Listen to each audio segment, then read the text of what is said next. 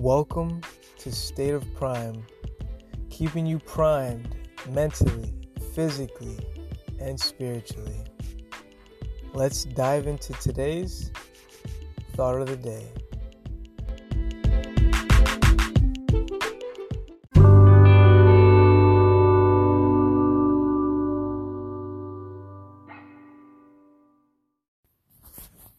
Welcome, my fellow primers. Today, I want to share an insight with you guys on what it takes to be successful, or rather, do this one thing, guys. This one thing, and success will naturally be yielded. Now, here it is. The key is to create the environment.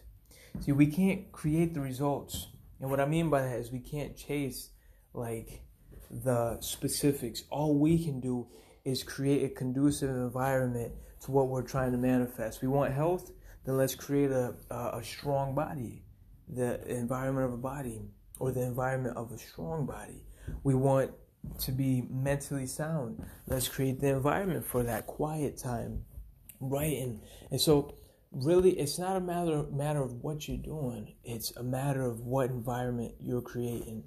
So wherever you're at today, make sure to whatever you're doing, create the environment. When you sit down to work, is it clean and organized, ready to get some work done? When you lay down to go to sleep, is it clean and organized to where you can get up and it's you know where everything's at? Your environment attracts or manifests what is around you. So if your environment is dirty, then you can't manifest things associated with cleanliness.